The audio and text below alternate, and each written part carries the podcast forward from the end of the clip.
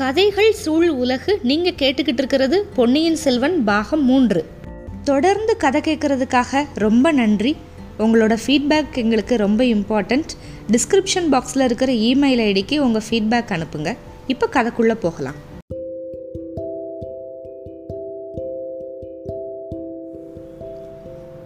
பொன்னியின் செல்வன் பாகம் மூன்று அத்தியாயம் முப்பத்தி எட்டு. வானதிக்கு நேர்ந்தது. இப்போ வானதியை வந்து பல்லக்கோட காளாமுகர்கள்லாம் தூக்கிட்டு போனாங்கல்ல? வானதிக்கு என்ன ஆச்சு அப்படின்ட்டு பார்க்கலாம். இப்போ சூரியன் வந்து மறைஞ்சு போய் அதாவது எப்படி தூக்கிட்டு போனாங்க அப்படிங்கிறத நம்ம மொதல் பார்க்க போகிறோம் சூரியன் மறைஞ்சு நாலு திசையிலையும் இருள் அப்படியே சூழ்ந்துக்கிட்டு வர்ற நேரத்தில் வானதி வந்து குடந்தையிலிருந்து திருவாரூர் போகிற சாலையில் பல்லக்கில் போய்கிட்டு இருந்தா. அவளோட மனசு வந்து பயங்கரமாக குழம்பி போயிருந்துச்சு. நாகப்பட்டினம் சூடாமணி விகாரத்துக்கு போகணும் அங்கே காய்ச்சலில் படுத்து கிடக்கிற இளவரசருக்கு வந்து முடிஞ்ச அளவுக்கு பணிவிடை செய்யணும் அப்படின்னு அவளுக்கு மனசு துடிக்குது. ஆனால் அதெல்லாம் நடக்குமா? புத்த பிட்சுக்கள் முதலாவது நம்மளை வந்து விகாரத்துக்குள்ளே அனுமதிப்பாங்களா? அப்படியே அனுமதிச்சாலும் இளவரசரை நம்ம போய் பார்க்க முடியுமா?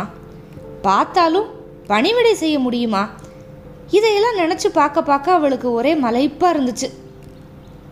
நாகப்பட்டினத்துக்கு தனியாக பிரயாணம் பண்ணிக்கிட்டு இருக்கால வானதி. அதை நினைக்கிறப்ப அவளுக்கு வந்து ஒரு அதைரியம் வேற வந்துச்சு. அதாவது ஒரு பயம் கோழைத்தனம். அதை போக்கிக்கிறதுக்காக மனசில் எப்படியாவது உறுதியை வரவழைச்சிக்கணும் அப்படின்னு வேற முயற்சி பண்ணுறா உலகத்தில் பெரிய பெரிய காரியமெல்லாம் எதுதான் ரொம்ப எளிதில் சாத்தியமாகும். ஒவ்வொருத்தரும் எடுத்த காரியத்தை சாதிக்கிறதுக்கு எவ்வளவு கஷ்டப்படப்படுறா படுறாங்க. அந்த ஓடக்கார பெண் கடல்ல தனியா படகு செலுத்திக்கிட்டு போறதுக்கு எவ்வளவு தைரியமானவளா இருக்கணும்? அவளோட நெஞ்ச துணிவு வந்து எவ்வளவு அதிகமாக இருக்கு? புயல்லையும் மழையிலையும் அலைகள்லாம் அப்படியே மலை மலையாக வரும் அப்படின்னு கேள்விப்பட்டிருக்கோம். அதுக்கு நடுவில் படகு விட்டுக்கிட்டு போய் இளவரசரை காப்பாற்றிட்டு வர்றதுக்கு அவளுக்கு எவ்வளவு துணிவு இருந்திருக்கணும்?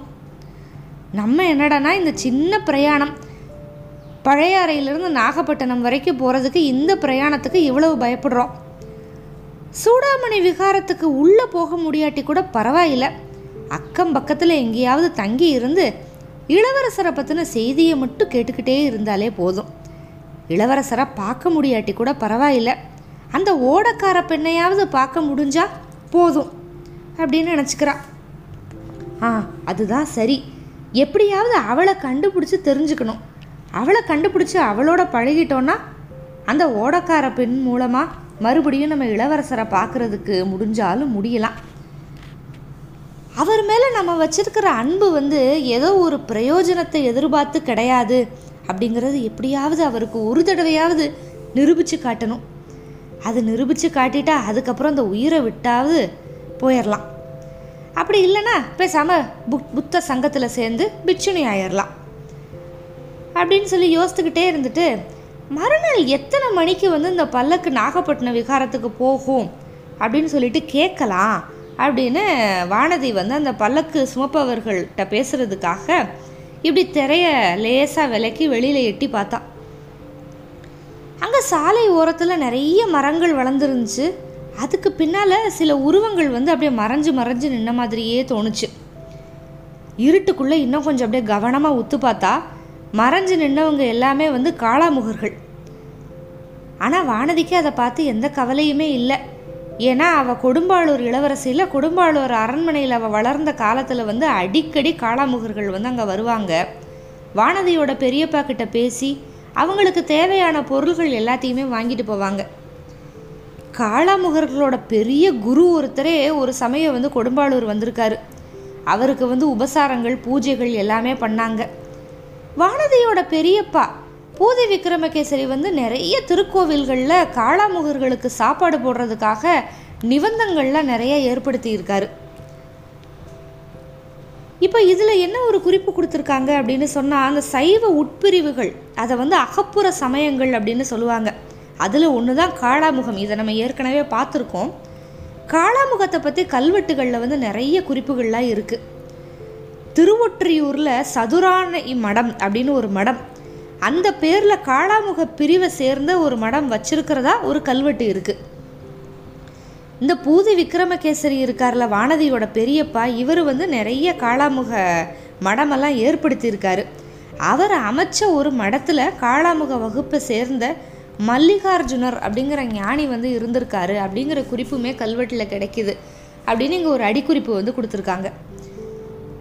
இப்படியெல்லாம் காளாமுகர்களை பற்றி நிறைய தெரிஞ்சதுனால வானதிக்கு வந்து அவங்கள பார்க்குறப்போ ஒரு பயம் வரலை. அவங்க நமக்கெல்லாம் எந்த கெடுதலும் பண்ண மாட்டாங்க. ஒருவேளை உதவி செஞ்சாலும் செய்வாங்க. வானதி போய்கிட்டு இருக்கால அன்னைக்கு வந்து காளாமுகர்களோட மகா சங்கம் கூடுது அப்படிங்கிறது வானதிக்கு வந்து தெரிஞ்சிருந்தது. அதனால பழையாறையிலிருந்து குழந்தைக்கு வர்ற வழியில் வேற அவ நிறைய காளாமுகர்கள் கூட்டம் கூட்டமாக பார்த்தா. சரி அவங்கெல்லாம் மகா சங்கத்துக்கு போகிறாங்க அப்படின்னு நினச்சிக்கிட்டா.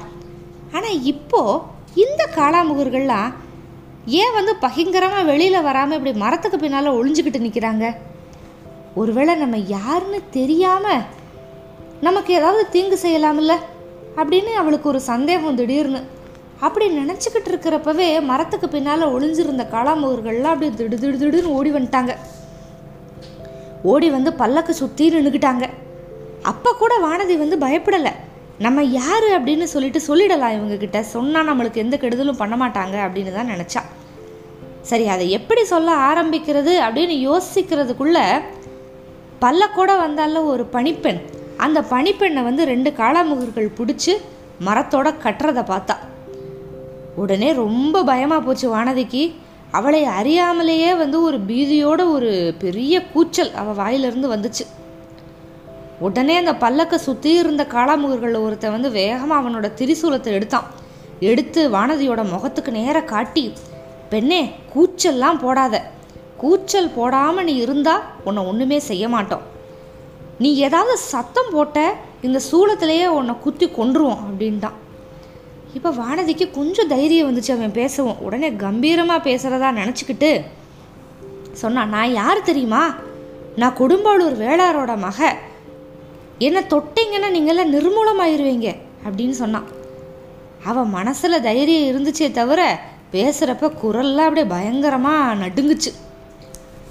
உடனே இந்த சூலத்தை நீட்டிக்கிட்டு இருந்தான்ல காளாமுகன் அவன். ஆ எல்லாம் எங்களுக்கு தெரியும். தெரிஞ்சு தான் உனக்காக காத்துக்கிட்டு இருக்கோம்.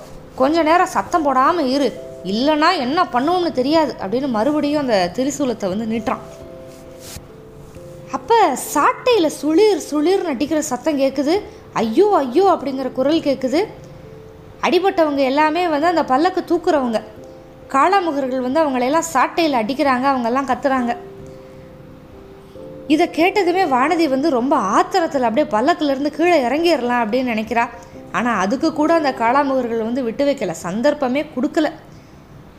அடிக்க அடிக்க அந்த பல்லக்கு தூக்கிகள் இருக்காங்கல்ல அவங்க பல்லக்கை சுமந்துக்கிட்டு ஓட ஆரம்பிச்சிட்டாங்க. காளாமுகர்களும் பல்லக்கை சுற்றி வந்துக்கிட்டே இருக்காங்க. ஓடுறப்ப பயங்கரமாக கூச்சல் போட்டுக்கிட்டு ஓடுறாங்க. அதனால் வானதிக்கு வந்து புரிஞ்சு போச்சு. நம்ம இனிமேல் சத்தம் போடுறதில் கத்துறதுல கூச்சல் போடுறதில் எந்த பயனுமே இல்லை. இவங்களும் பயங்கரமாக கத்துறாங்க. நம்மளை யாரும் வந்து காப்பாற்ற போகிறதில்ல ஓடுற பல்லக்கிலிருந்து கீழே குதிக்கிறது இயலாத காரியம். அப்படியே குதித்தாலும் இவங்களுக்கு நடுவில் தானே குதிப்போம்? இவங்க நம்மளை எங்கே கொண்டு போகிறாங்க எதுக்காக கொண்டு போகிறாங்க பார்க்கலாம். அப்படின்னு வேற ஒரு எண்ணம். உள்ளேயே உட்காந்துக்கிட்ட அமைதியாக இவங்கெல்லாம் சுமார் அரை நாழிகை நேரம் வந்து ஓடுறாங்க. ஓடுனதுக்கப்புறம் ஒரு மரங்களுக்கு மறைவில் இருந்த ஒரு கோவில் ஒரு பழைய துர்க்கை கோவில். அதுக்கு பக்கத்தில் வந்து நின்னாங்க. அதுக்குள்ளே நல்ல இருட்டாயிருச்சு. ஒருத்தன் நேராக கோயிலுக்குள்ளே போனான் அங்கே எரிஞ்சுக்கிட்டு இருந்த தீபத்தை எடுத்துக்கிட்டு வந்து வானதியோட முகத்துக்கு நேராக காமிச்சான். இந்த காளாமுகர்களில் ஒருத்தன் வானதியை உத்து பார்த்து கேட்டான். பெண்ணே நாங்கள் வந்து உன்கிட்ட ஒரு விவரத்தை கேட்போம். அதை சொல்லிடு உன்னை ஒன்றுமே செய்யாமல் விட்டுறோம். அப்படி இல்லைன்னா நீ எங்கே போக ஆசைப்படுறியோ அங்கே உன்னை கொண்டு போய் பத்திரமா சேர்த்துடுறோம். ஆனால் நாங்கள் கேட்குற விவரத்தை மட்டும் சொல்லிடு அப்படின்னா. வானதிக்கு என்னடா நம்மளுக்கு என்ன விவரம் தெரியும்? என்கிட்ட இவங்கெல்லாம் என்ன கேட்க போகிறாங்க அப்படிங்கிறா அப்படி யோசிச்சுக்கிட்டு இருக்கவே இன்னொருத்தன் கேட்குறான். பெண்ணே நீ யாரோ ஒருத்தரை அந்தரங்கமாக சந்திக்கிறதுக்கு தான் இப்படி தனியாக பிரயாணத்தை ஆரம்பிச்சிருக்க. அவர் யார்? யாரை பார்க்கறதுக்காக இப்போ நீ கிளம்பியிருக்க அதை சொல்லு அப்படிங்கிறான். இப்போ வானதியோட ஒரு மனசுக்கு ஆழத்தில் இருந்த ஒரு சந்தேகம் வந்து உறுதியாயிருச்சு. ஒரு கண நேரத்தில் அவளோட மனசில் வந்து ஒரு பெரிய மாறுதல். ஒரு சின்ன சத்தத்தை கேட்டால் கூட பயந்து மிரண்டு போய்கிட்டு இருந்த பெண் மாணவ. உலகத்திலேயே எதுக்குமே பயப்படாத ஒரு பெண் சிங்கமாக மாறிட்டா ஒரே கணத்தில். நான் யாரை சந்திக்கணும்னு புறப்பட்டா உங்களுக்கு என்ன? நீங்கள் யார் அதை பற்றி கேட்குறதுக்கு சொல்ல முடியாது அப்படின்ட்டான் உடனே அந்த காளாமுகன் வந்து சிரிக்கிறான். "ஆ, அதை நீ சொல்ல வேணாம் எங்களுக்கே தெரியும். இளவரசன் அருள்மொழிவர்மனை பார்க்கறதுக்கு தான் நீ புறப்பட்ட. அவன் எங்கே ஒளிஞ்சிருக்கான் அப்படின்னு சொல்லிடு உன்னை ஒன்றுமே செய்யாமல் நாங்கள் விட்டுறோம் அப்படின்னா. நீங்கள் என்ன வேணாலும் செஞ்சுக்குங்க. என்கிட்டேருந்து நீங்கள் எந்த விவரத்தையும் தெரிஞ்சுக்க முடியாது. அப்படின்னு வானதி அழுத்தம் திருத்தமாக சொல்லிட்டா. ஓஹோ உன்னை என்ன வேணாலும் பண்ணிக்கலாமா? நாங்கள் என்ன செய்ய போகிறோம் அப்படின்னு தெரிஞ்சா இப்படியெல்லாம் நீ சொல்ல மாட்ட. உனக்கு தைரியம் வராது. என்ன செய்ய போகிறீங்க அதையும் சொல்லி தான் பார்த்துருங்களேன் அப்படிங்கிறான்.